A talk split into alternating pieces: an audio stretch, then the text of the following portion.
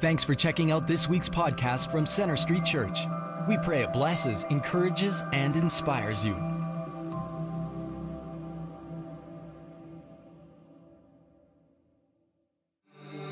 Well, it's good to be back at Center Street, spend the weekend with you. As Pastor Kent mentioned, I'm the author of Freedom Session, and I'm just going to put in a shameless plug for Freedom Session, get that out of the way. Um, do I think. Do I think you should take it? Yeah, I actually do. There's four groups of people that I think should take Freedom Session. Before we get into that, the, the youngest person we've ever had take Freedom Session actually was at Center Street. The oldest person we've ever, uh, ever had take Freedom Session is 87 years old. And she's actually a facilitator now. She's down in Was- Olympia, Washington, and she's loving it. But there's four groups of people that I think should take Freedom Session. One is young adults that are thinking of getting married. You know, I keep hearing at grads how people would say, I wish I would have learned this stuff before I got married. It is the best premarital counseling. In fact, you know, if you're dating someone, if they haven't taken freedom session, I'd think twice. The reason, reason for that is, just can you imagine get, going into marriage and having dealing with all your relationships and any mummy daddy issues or failures or anything like that before you get married? It'd be so nice. The second group of people I think should take Freedom Session is people who are married. In fact, uh, you know, the cheapest way to get a new wife is get her to go to Freedom Session. The cheapest way to keep her is to go to Freedom Session yourself. Well, what I mean is, you know, uh, you, know why people get married? Because they love each other. You know why people get divorced? Because of unresolved conflicts. And Freedom Session gives you a season to work through some of the unresolved. In fact, it forces you to work through some of the things you just don't have time to work through. Third group of people that I think should take Freedom Session, I forgot. um, oh, I know. No, um, it, it's actually it's actually uh, some of the white hairs. Uh, people with, with white hair. What I mean by that is my age and above. Um, a lot of a lot of us have gone through life and we have just we've never processed the losses in our lives, and we wait until someone dies to process the losses of dreams. Some of our families didn't turn out quite the way we thought. Some of us realize we made some mistakes and we've never really dealt with that. And so we just carry some of that, that, that guilt. And there's no condemnation for those in Christ Jesus, but a lot of us feel condemned because we've never taken the time to process it. And frankly, some of us have never learned how to make things right with people we've hurt. So, so I, would, I would encourage and never underestimate the power of a spirit filled mom or dad that's 62 years old that's starting to deal with and writes a letter to their kids and say, you know what? I'm starting to realize that I put a little bit too much pressure on you, whatever the deal is. And then the fourth group of people is just anyone else. You know, I think it's, it's a great ministry. In fact, I'm pastor of discipleship at a church out in Vancouver area there. And, and frankly, in the next, uh, you know, we're about 5,000 people-ish. In the next uh, few years, we're going to take about 8,000, uh, no, 8,000, 4,000 adults and more through Freedom Sessions, just part of our discipleship strategy. That's my shameless plug. We're going to jump back into the message. Um, Jonah, we're, we're actually going to leave Jonah for, for a week. And those of you who've been following the Jonah series and missed last week, you'll be relieved to know that he did make his way out of the belly of the, the whale. And at the end of last week's message, he actually got vomited up on the shoreline, and he's going to take a week off and get a makeover, and he'll be back uh, next week. We're going to jump right into there's a verse of scripture that a lot of us have memorized or at least have heard before, and it has to do with temptation. And it is from 1 Corinthians chapter 10, 13. I memorized it as a new believer, and it goes like this No temptation has seized you except what's common to man. That means whatever you're going through, you're not the only one. You might think you're the only one, but it's not true. No temptation has seized you except what's normal, common to human other human beings. Elephants don't get tempted, neither do zebras. Human beings get tempted. Okay, no, and it's, it's not abnormal. No temptation seizes you except what's common to man, but God's faithful. Makes sense. And because He's faithful, He won't let you be tempted beyond what you can bear. But when you are tempted, which you will be, doesn't matter if you're 15 or if you're 82. The temptations as we age become a little different. The temptations when we're younger of one nature, but we're always tempted. When you are tempted, God will provide a way out so that you can stand up under the temptation. Now, what is the temptation that that verse is talking about? Well, we guess it's the obvious ones lust, maybe gossip, dishonesty, indulgences, over shopping, overeating, anger bursts, we would think it's the normal ones. And of course, it applies to that, but that's actually not the context of that passage. Although we use that verse as preachers as a, what we call a supportive text. You're preaching on something else, and the word temptation comes on, so you just quote that verse to give people encouragement. But if you look at the context, that's what we're going to do this morning. We're going to figure out what kind of temptations is God talking about. So if you turn with me to 1 Corinthians chapter 10, you'll find that that's where, that's where it comes, the context. You'll find that the Apostle Paul was actually writing a letter to address some of the conflicts and challenges and issues the Corinthian church was facing. And he starts off in chapter 10 with a very stern warning from history. And he writes, For I don't want you to be unaware, brothers and sisters, he probably would add it today, that our fathers, our ancestors, mom and dad, grandpa and grandma, they were all under the cloud they all passed through the sea. They were all baptized into Moses in the cloud and in the sea. And they all ate the same spiritual food, drank the same uh, spiritual drink, for they drank from the spiritual rock that followed them. And that rock was Christ. Let me explain some of those concepts because what in the world does it mean to be baptized into Moses in the cloud? Well, the cloud was the manifold presence of God who was leading and directing and guiding them daily physically. In other words, you woke up at 6 a.m. If the cloud moved, you knew that you were breaking camp. If the cloud didn't move, you knew you could go fishing or suntanning or whatever you wanted to do. You know, the cloud didn't move. That's what it meant the cloud. The God was in the camp. He was leading and guiding them directly daily. They always knew what God's, God's will was if they were moving or not. Secondly, what does it mean to be baptized into Moses and go through the sea? Well, the Red Sea, the parting of the Red Sea, was the Old Testament salvation story the, one of the biggest miracles, right? So going through there, that means that you were God's chosen people. You were baptized into God. We would call these people the Christians of the Old Testament. So these were God's people. God loved these people. These were his chosen people, kind of like the Christian church today. And then la- the, the last one is they all ate and drank directly from the hand of God. In other words, they experienced miracles daily, daily visible miracle. Every single day, a manifold miracle happened in their midst. God was in the camp, God was in the house. These were God's people, God right there, the presence of God.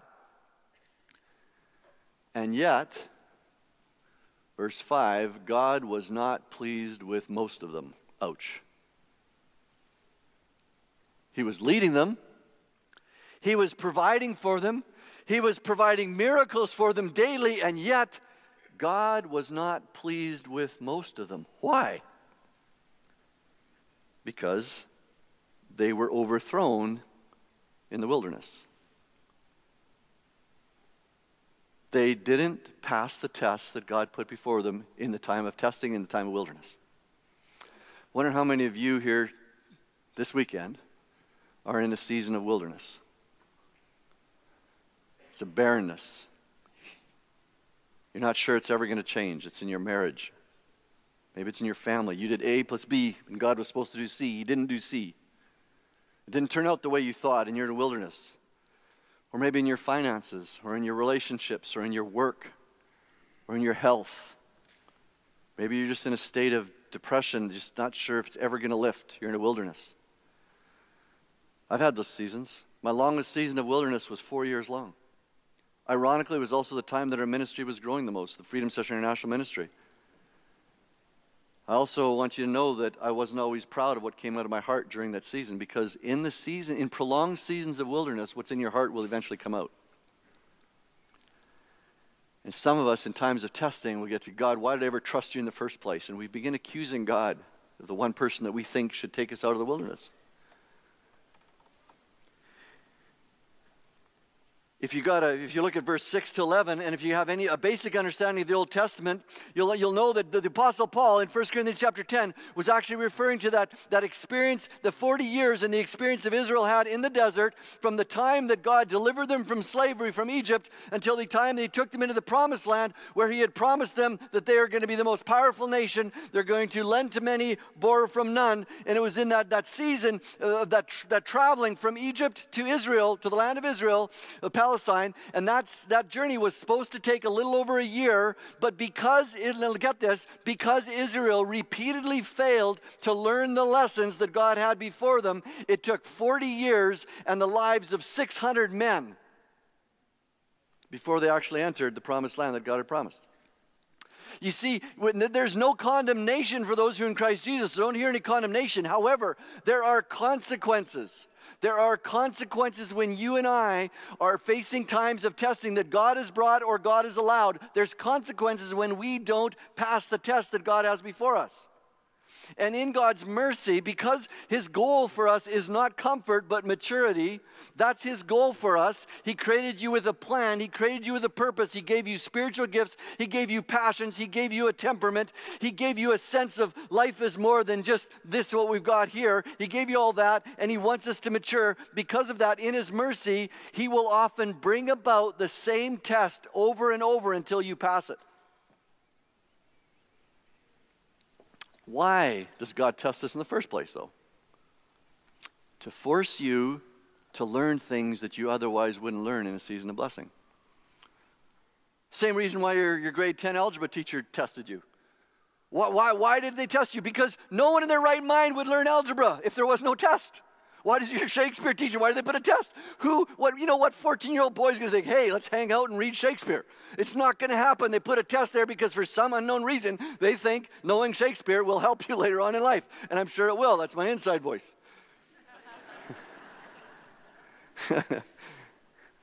it's a test. And here's another lesson. You know, if you're in a time of testing, you, you know, as uh, one, of, uh, one of my friends, a pastor friend, I was going through a time of testing. I was just talking and processing and stuff.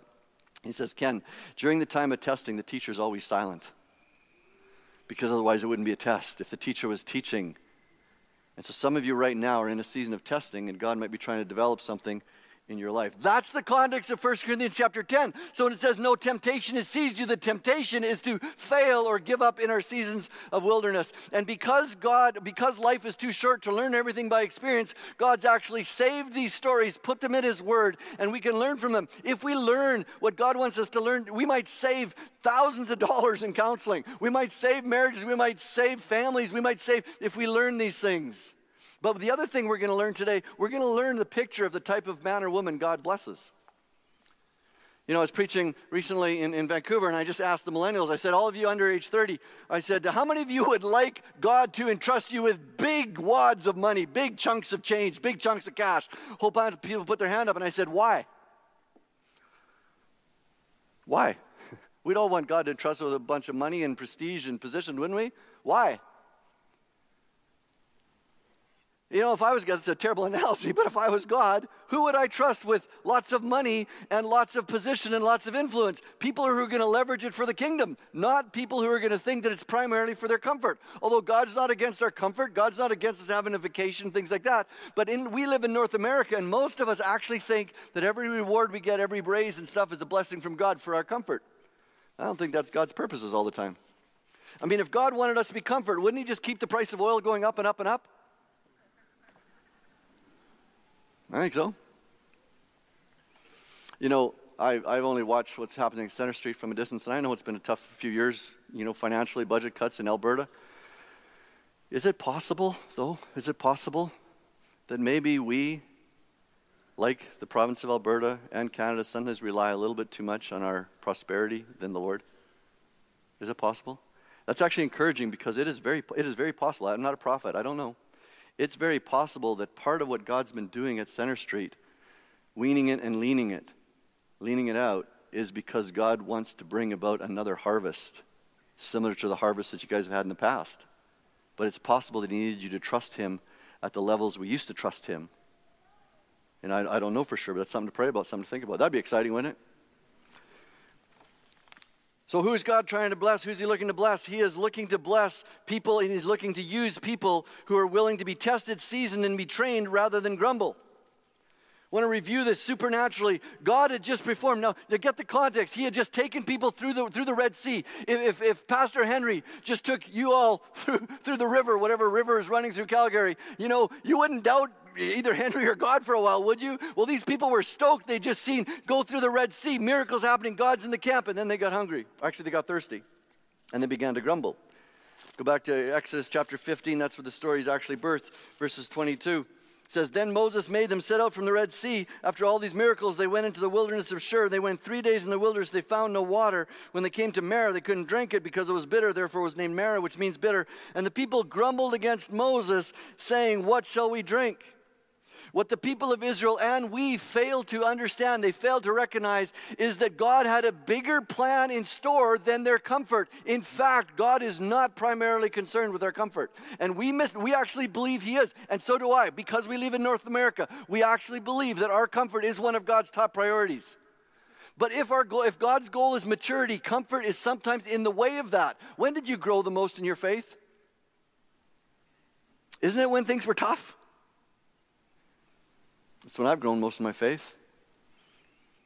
God had a bigger plan in mind. In fact, what God's plan was for Israel, He took them out of slavery. He was going to bless them so much that all the rest of the world would look to Israel and they would come to God through Israel the same way people are supposed to come to God now, through the church. So that was one of God's plans. Secondly, God was going to use Israel to actually discipline the nations who rejected him. So, first, the first thing God had to do is to create in the nation of Israel a character that, that would, would, would withstand, would, that would be different from the very culture in which they were going, so that they wouldn't become part of the culture. And one of the problems of my life and in your lives and the life of the Christian church in North America is that we are so similar to the culture. Our values are so similar and we don't mean it. We, it just it just incorporates us. And so one of the reasons God brings testing in our lives is to help us develop character that can withstand the values of our culture that are not God's values. So let me ask you a question. Forget forget the church part for a minute. So how about you personally? If it's true that God puts us in seasons of testing, and if we fail the test, He'll bring around the test again. Here's a good question for you. Is there a character quality in your life that God's been asking you to develop for the last few years? Is there a character quality that God's been wanting you to develop, you personally? Honesty, integrity, purity, patience, faithfulness, trust, calmness, humility, considering others as better than yourself, faith. Let's just ask the Lord for a minute. Holy Spirit of God. What quality in my life have you been trying to develop that I've been kind of ignoring?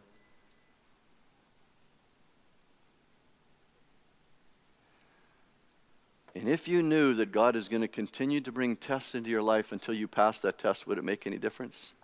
You can save yourself a lot of time and aggravation by leaning in and saying, God, okay, help me develop that. Interesting that God wasn't oblivious to the needs of people. They ran out of water and they complained. They grumbled to Moses. Uh, let's pick up, keep the story going. And when and then Moses cried out to the Lord, and the Lord showed him a log. And Moses throws in the water. The water became sweet. And there the Lord made for them a statue and a rule. And there the Lord tested his people. There the Lord, he tested them, saying, If you diligently listen to the voice of the Lord your God and do that which is right in his eyes, and give ear to his commandments and keep all the statutes, if you do those things, I will put none of the diseases upon you that I put on Egypt, for I am the Lord your healer. Why did God put the diseases on Egypt? Because he loved them. He was giving them opportunity to repent, to recognize that God is God Almighty. God loved Egypt. God loved Pharaoh. God gave Pharaoh 10 opportunities to repent. And if re- Pharaoh would have repented, I think God would have used him to establish God's purposes. He would have still chosen Israel, and Pharaoh would have had to become subservient to Israel, but God would have still used him. And God doesn't want to allow some of the things that Satan wants to bring into our lives. He doesn't want to allow that. But when we continue to neglect that which He's speaking into our lives, listen, so important. If you hear God's voice today, don't harden your heart like they did in the rebellion. That's from Hebrews. It comes out of this story. Whenever God speaks to you, there's a real danger, a real spiritual danger if we harden our heart and ignore that. Our prayers aren't effective. We probably can't discern the will of God because this is the will of God that we're ignoring. And again, there's no condemnation for those in Christ Jesus. What did God want the people to do instead of grumble? Trust and ask God, what do you want us to do? And then, if you read the story, so that's that. So uh, Moses put some uh, a log in there, and they got the water sweet. But listen to this in verse 27. Then they came to Elim, where there were 12 springs of water and 70 palm trees, and they camped there. Elim was a half a, half a day's journey away. God had already provided. He knew they would be hungry. He had already provided the water 12 springs, palm trees, basically Hawaii. And they settled for water that had the bitter water that made sweet. God had already provided. God is not oblivious to their needs, and He is not oblivious to your needs when you're going through the wilderness. But He wants you, rather than to grumble, to come to Him with an open heart. People failed that test many times in the wilderness, like a few days later when they ran out of bread. Which brings me to our second test. Test number two is God is looking to use and bless people who, in times of testing, don't return to Egypt. There's some humor in chapter 16 here. You got to listen carefully so you catch it. So after that, they set out from Elim, and all the congregation of the people of Israel came to the wilderness of Sin, which is between Elim and Sinai, on the 15th day of the second month after they departed from the land of Egypt. And the whole congregation of the people grumbled against Moses and Aaron in the wilderness, and the people of Israel said to them, Would that we had died by the hand of the Lord in the land of Egypt when we sat by meat pots and ate bread to the full. When did Israel in Egypt ever sit around the campfire singing kumbaya, eating stew that was overflowing? If I was Moses, I would have said, Aaron, did we miss a memo? Did you sit by the camp pots singing kumbaya? Because I wasn't there. We were getting whipped. Did you see what happened? They wanted to return to Egypt and they forgot what Egypt was. I had a 1972 step side pickup truck when I was 20. That was a beautiful truck, but it didn't start in the winter. I hated that thing.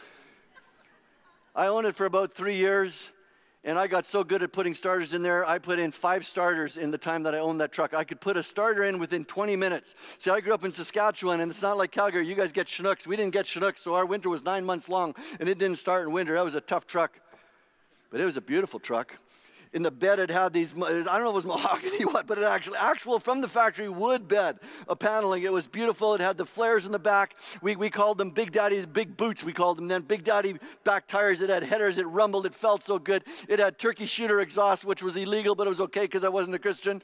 And it, was, it got like t- two miles to the gallon which was like about a 20 liters per 100 kilometers and all that kind of stuff. But it, it, it you know it was beautiful but i hated that truck because it wouldn't start winter and then I sold it, and then I loved that truck. See, I forgot all the bad stuff about it. And that's exactly what the nation of Israel did. In the time of testing, they wanted to go back to Egypt, and God is looking for people to bless and to use, and He's looking for churches to use and to bless, who in times of testing don't go back to Egypt. So let me ask you, what is your Egypt? See, Egypt, you started out with God. You started out, God, I want to make a difference in this in this life. I want to get my life pure. Uh, just, just give me the wife that I want, and, and, then just, or give me the husband, or just get me through my education, and I'll serve you, Lord. Help me get this car, this this this truck, or get this house, or whatever it is, and I'm going to serve you. You get involved in ministry, and then things get hard. People criticize your ministry, and then you, you return to Egypt and you say, Why didn't I just stay at the back, throw a couple bucks in the offering, hand out, offering, uh, hand out bulletins? Why, what was I thinking? Why did I, why did I ever ask for this crazy wife or this crazy husband in the first place? You know, and you want to go back to Egypt, so you go back to your pornography, or you go back to fantasy, or you go back to alcohol, or you go back to work rather than dealing with the conflict in the kitchen, you go to work where you get your strokes, you know, met in your, your self-esteem, or you turn to ministry, or you turn to food, or you turn to too much alcohol, or you turn to criticizing and blaming. What's your Egypt? What, what is it that you go to to escape pain or avoid conflict? Or when you're bored, what do you go to numb your heart? That's your Egypt. That's your drug of choice. Some of the people on the video are saying, My drug of choice. What do you turn to? God is looking for in times, because in times of testing, we're tempted to go there. We know it's not healthy, but it's familiar, it's soothing. And some of our Egypt is actually just settling. We've tried the God thing, we tried sacrificing, we did A, B, God didn't do C. So I'll just live out my life and hang on till I die. You've gone back to Egypt. And Egypt is slavery. You think you're free. No, you're not. You're in slavery. And some of us have lost the purpose and the zest of why we started following Christ. We call it our first love. We've lost it. We're back in Egypt. We're still going to go to heaven probably, but we're in Egypt on earth. What's your Egypt? What you, should you do instead of grumbling or going back to Egypt? Well, you should ask God, you just ask God with an honest question mark. Lord, what are you doing in this situation? See, when we're in seasons of testing, there's a number of possible reasons. One is it's a t- time of testing from God. He wants to develop a character quality in you. He actually brought it about. Sometimes our seasons of testing is because we're in, living in sin. There's actual sin in our lives. And it's God not testing us at all. We're just experiencing the consequences of disobeying God. Sometimes it's because of a foolish or impulsive decision. You know, on Facebook it said, I love this post, it said, um, everything happens for a reason. Sometimes the reason is I made a stupid decision. And, and, here's something important because sometimes, sometimes we're in debt, for example. We're in a wilderness of debt and we're crying out to God to deliver us from this debt. And we think there's a demon of, of poverty. No, maybe you just made a dumb decision. You borrowed too much money. Why that's important is until you change the character quality of your discontentment of wanting everything now, until you change that, it doesn't matter if God delivers you or not. You're just going to get in debt again because you haven't dealt with the character quality. And sometimes it's simply a spiritual attack. Sometimes it's just Satan trying to take you out. The question is, how do you know? You don't know. When you're in a season of testing, you don't know the reason. So James 1:5 says, If any of you lacks wisdom, let him ask of God, who gives generously to all without finding fault. God can handle our questions. What he can't handle is the accusations. And we sometimes blame God for our wilderness. Why? Because that justifies us going back to Egypt. If I can blame God for this, then I feel better about going back and just checking out. Let's move on to test number three bit more difficult. Typically, when God wanted to speak to Moses, Moses would ascend the presence of God. Moses would go up the mountain into the cloud, and they'd have a face to face. And one one day, um, then, then, then Moses would relay the messages from God to the people. Well, one day Moses is up in the cloud with, with God, and Moses tells the people uh, tells God that the pro- that the people were promising to do anything that God asked. So God says bonus. Actually, said it in Hebrew, which I have no idea how to say bonus in Hebrew. But he says, "Okay, I'm going to come down." And what he said is, "I'm going to come down and I'm going to meet them. So what I want you to do is go down and get the people ready. Tell them for three days, consecrate yourself. For three days, consecrate means make holy. Three days, get ready, and in three days, I'm going to come. Why do you give them three days? Because if God just comes into the camp when there's sin, bitterness, whatever, he would have to take them out. It's the weekend, right? If God Almighty, in all of his power, in all of his presence, all of his glory would show up in your living room or your kitchen or your office or your computer room or your car or your business on Wednesday. If you knew that was going to happen, what would you have to clean up between now and Wednesday? Is there someone you'd have to forgive? Is there an attitude that you'd have to repent of, confess? Is there a closet sin in your life that you'd have to deal with? Is there someone you'd have to forgive?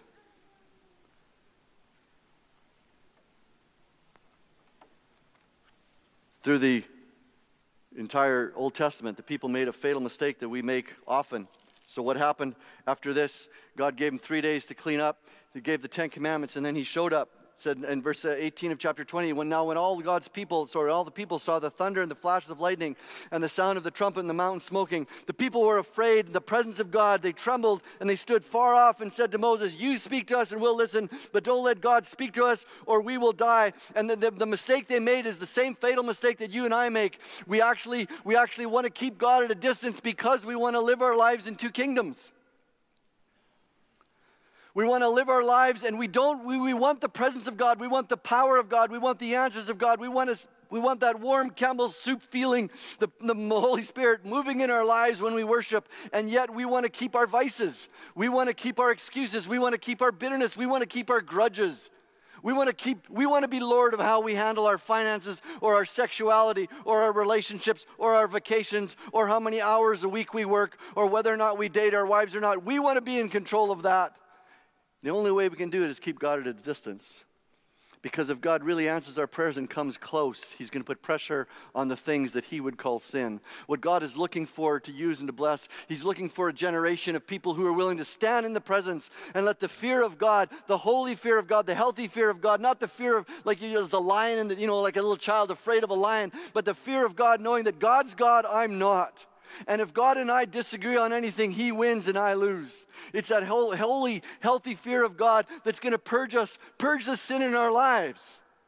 Of a very well known pastor who fell into immorality, they asked him, they interviewed him, and they said, When did you stop loving God? And he says, I never stopped loving God, I stopped fearing God. And the reality is, in a room of this size, there are some of us that are living in willful sin. And I'm not just talking sexual, of course, includes that. There's some of you slept with your boyfriend, your girlfriend, or someone else last night. Some of you are cheating on your, your finances somehow. Some of you have bitterness in your heart. I get that. It's, it's, those are some of the temptations, and we justify all those kind of things. But God's looking for people. When, you come, when God comes close, He's going to put pressure on that. And if there's no condemnation, why does God talk so much about sin? You know, we hate talking about sin in the church. God loves talking about sin. You know why? Because God looks at certain behaviors and He knows they're going to be destructive. He knows certain behaviors, certain attitudes are going to hurt you, destroy you. So He takes all those unhealthy attitudes and behaviors and He puts them in this category and He just calls them sin. He could have called them pickles, but He just called them sin. Three letters so we remember it. And then He said, Don't sin. Don't do these behaviors that feel good now but are going to cost you. And we want to sort of keep our hand in both kingdoms, right? We want to we want to be able to worship God on Sunday, but we want to keep our foot in the sin pile. And it's again, it's not just this. It's sometimes it's sins of things we don't do that He's asked us to do. And what he was looking for is a generation and a church, a people who are willing to stand in the presence of God and let the holy fear of God purge sin from our lives so that he can draw near. So that he can, so that you feel the presence of God like you did in your first love. You know, a lot of us, when we became Christians, we gave up everything for Christ, right? And we felt him. Every, you know, we prayed for a parking lot and a parking space, and there it was. I'm not saying God's going to do that all your life, but there was that interaction, that, that personal, we knew God was there, and we've lost it. Some of it's because of sin. As we worship today, would you let God bring that holy fear upon us again? You know, some of us, we ask for the will of God. We ask God, what's your will in this situation so that we can decide whether or not we do it, right? We've lost the fear of God. If you really want God to answer your prayer on what's His will, tell Him in advance you'll do whatever He asks you to do, regardless what it is, before you know what it is. And there's a lot, lot greater chance that He'll let you know what, what He'd like you to do. Trick number four is, uh, sorry, trick number four. Test number four is a little tricky, deserves a lot more unpacking, but I'm just going to bounce on it. It has to do with leadership.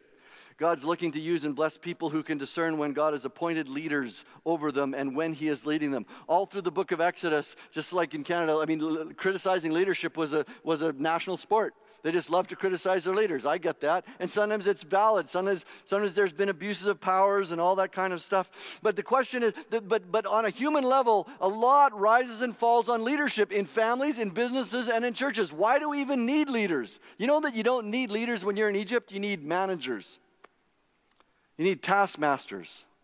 We need leaders because we're on mission.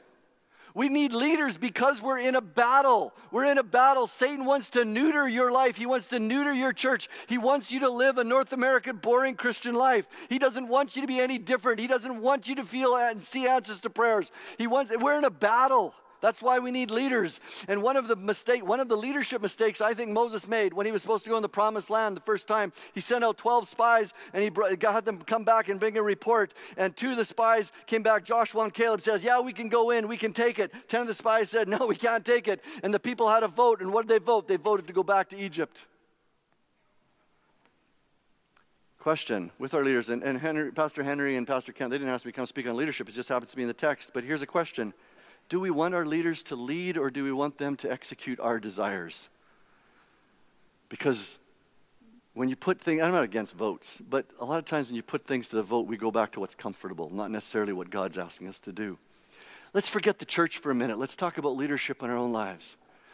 You know, the people's criticism of Moses was understandable. It was wrong, but it was understandable. They were afraid. They, were, they didn't have water. They didn't have food. They were afraid. So here's a question to those of us who lead, and I'm going to nail it right down into us as men in our homes. When the people in your home criticize your leadership, when your wife's upset or your kids are upset at you, do you respond like Moses or Aaron?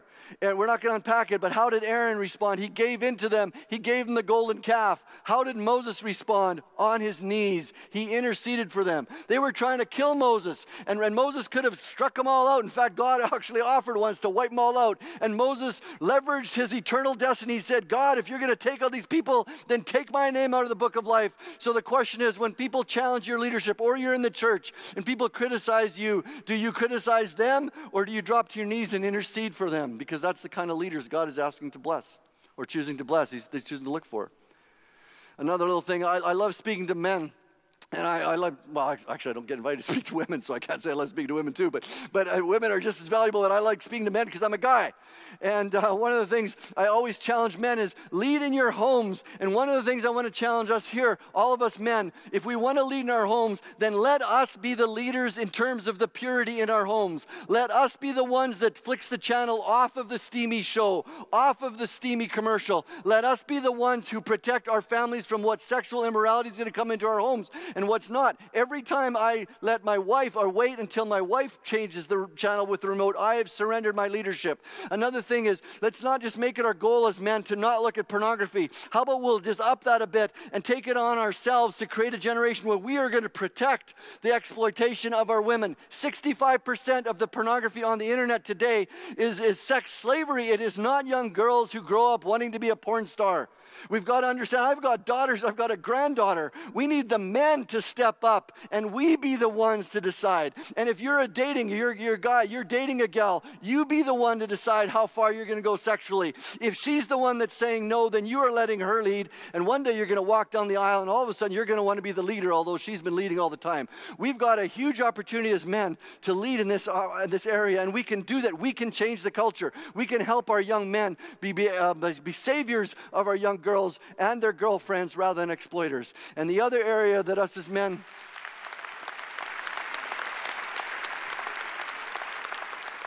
The other area that us as men can lead is by praying with our wives. And I know we're stepping on toes there.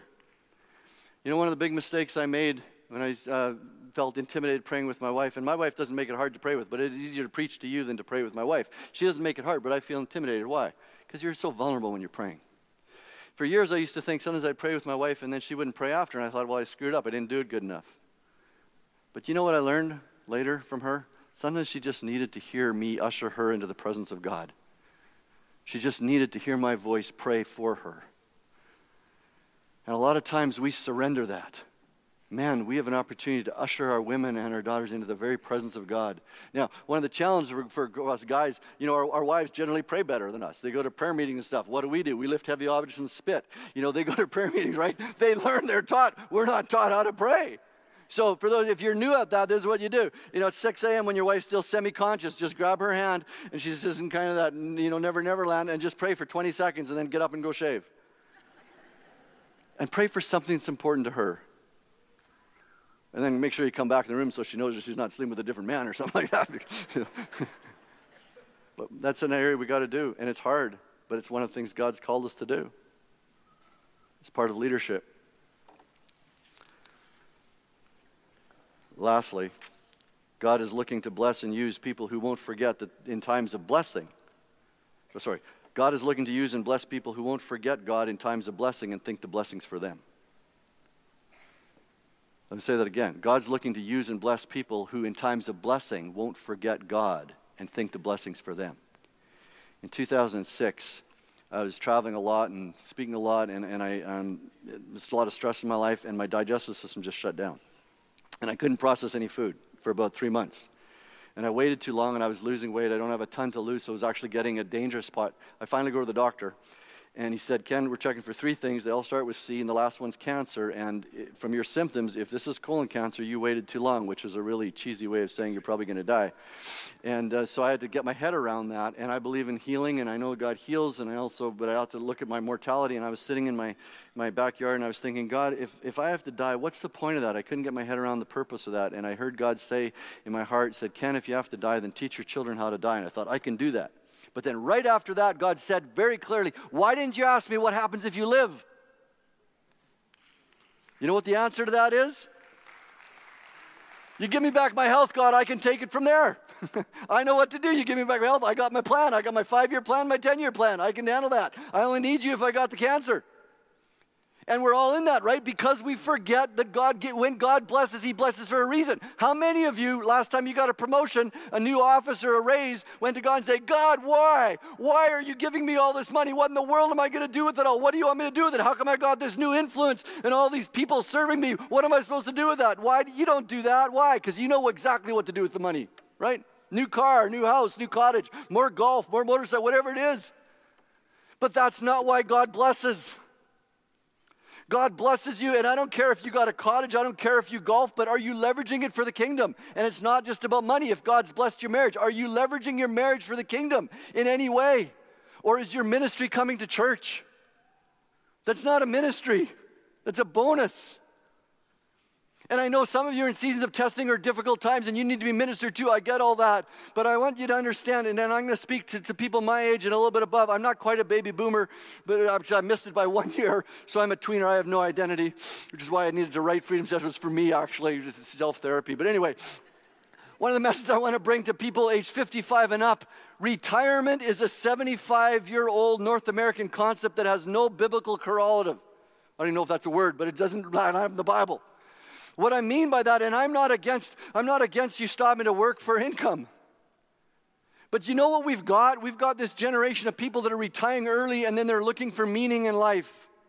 I met for two years with two brothers and I loved them deeply, very qualified, very educated people, and they had just retired. They had the money, and their biggest challenge was what is my life about, the meaning. That is so sad. And some of you, some of you have retired, and frankly, you're bored. And what we need you, we don't need you to go back into the workplace, except if you like, here's, a, here's another challenge. If you like making money and you're good at it and you don't need any more money, honestly, why don't you work and give all the money to the kingdom? Understand when I retire, when I get to my age where I don't need the, the, the income anymore, I'm going to just keep working for free. That's what retirement is. And if you've got enough money, why not? And if you like making money, if you don't want to keep your job, you know what we need you to do? We need you to mentor. If you've been a Christian dentist then find some young, some white collar Christian professionals, some young men or women, and help them know how to sweat the balance between being a Christian white collar person and not, how to balance marriage and work, how to be ethical in business and the challenges. If you're a construction guy and you've retired there, then find some young guys that, that, that, that are building their own businesses and help them know that still take vacation, still date your wife, still do these things. Mentor people to become moms and dads. A lot of the millennials coming up, they didn't have good models. We need you. We don't want to stress you off. Forget the retirement. You don't have to work for a living, and you can golf a bit. But you know, vacation only has meaning if it's refreshing you from something meaning. And we've got this whole generation. We need you. Find some way in the kingdom. And then, no, here's the other thing don't expect the church to hand you 25 millennials waiting to be mentored. Start by just inviting them into your home and just hearing their story. You find them. Become a Freedom Session sponsor, facilitator, or become a, you know, whatever it is. I don't know. But ask God, we need you. We need you to be part of the kingdom. We need your wisdom. We need your experience. One of the biggest mistakes, I got mentors in ministry. I never got a mentor to help me just be a godly man. I wish I would have. I didn't know how to be a God. I didn't know how to balance ministry and marriage and kids and all. I made some mistakes that I didn't need to. And some of you got the wisdom that could help some of our younger generation avoid some of those flaws. Last thing I want to say on that is, and this doesn't have to do with my message, it kind of does about the comfort thing. And I want to be very sensitive here. I want to talk to baby boomers for a minute. A lot of us baby boomers are going to inherit a big chunk of change in the next few years, and we don't need the money. We need a generation that's got courage to skip one generation of inheritance. And I'm going to be one of those. I hope my kids don't watch this this sermon. But when we get any inheritance, it's not going to us. We don't need the money. We're going to invest it in our grandchildren's education or whatever it is there. We're going to invest it into help. And not just our kids, we're going to invest it into other young adults who are needing to establish their businesses in their homes. We don't know how. That's what we're going to do. We don't need any more money. We could use it. all I'd do is buy another motorcycle. I don't need another one. And, you know, I'd probably upgrade my car a bit, you know, but I got enough. And some of you got enough. And we have the opportunity. You see, see, we got this. You know, Christians are supposed to borrow or lend to many, borrow from none. But we've got a whole generation of millennials in massive debt, and they haven't been mentored, and they need some of our help. Don't give away our money to irresponsible people, including our children. If your children are irresponsible, don't give them big chunks of change; it'll ruin them. But we do need to think differently about money. Those of us who are going to get a lot in the next few years, and invest it in something that's that's eternal, because heaven is a long, long, long, long, long, long, long, long time. The only time we have an ability to make a difference in the kingdom and people's lives is while we're here on earth and our hearts beating. Lord Jesus, I don't want to leave this on money. So you've talked about a lot of things. Some of us are in wilderness and you're just testing us, trying to develop character. I ask you to give us the courage to put our best energies into that character. Some of us, Lord, are in Egypt. We've, we've settled. We've returned to behaviors that we know aren't healthy, but they're familiar and they're comfortable, and, and we've settled. Lord, deliver us from Egypt. Give us the courage. Give us the courage to dream again, to hope again. Some of us, Lord, want you to come close, but we've got hidden sin in our lives and ask you to give us a holy fear, even as I'm praying that you would come and you give us a spirit of holiness that permeates our hearts and teaches us what we need to confess and lay down. And some of us, frankly, Lord, we're in a season of blessing and, and we're bored. We're enjoying the comforts, but we know that our, you call us to more and ask you to teach us how to leverage our wealth, our marriages, our families, our houses, our cars, whatever we've got. Teach us how to leverage it. Not, not what I'm suggesting, Lord, but what, whatever you're saying. Because we want to be your people, strong, and we want to live in such a way that other people are attracted to you through us. In Jesus' precious name. Amen. Thanks for listening. We hope this message has impacted you. We'd like to challenge you to take it one step further and get connected. For any questions or prayer, please visit our website at cschurch.ca. You can also like us on Facebook or follow us on Twitter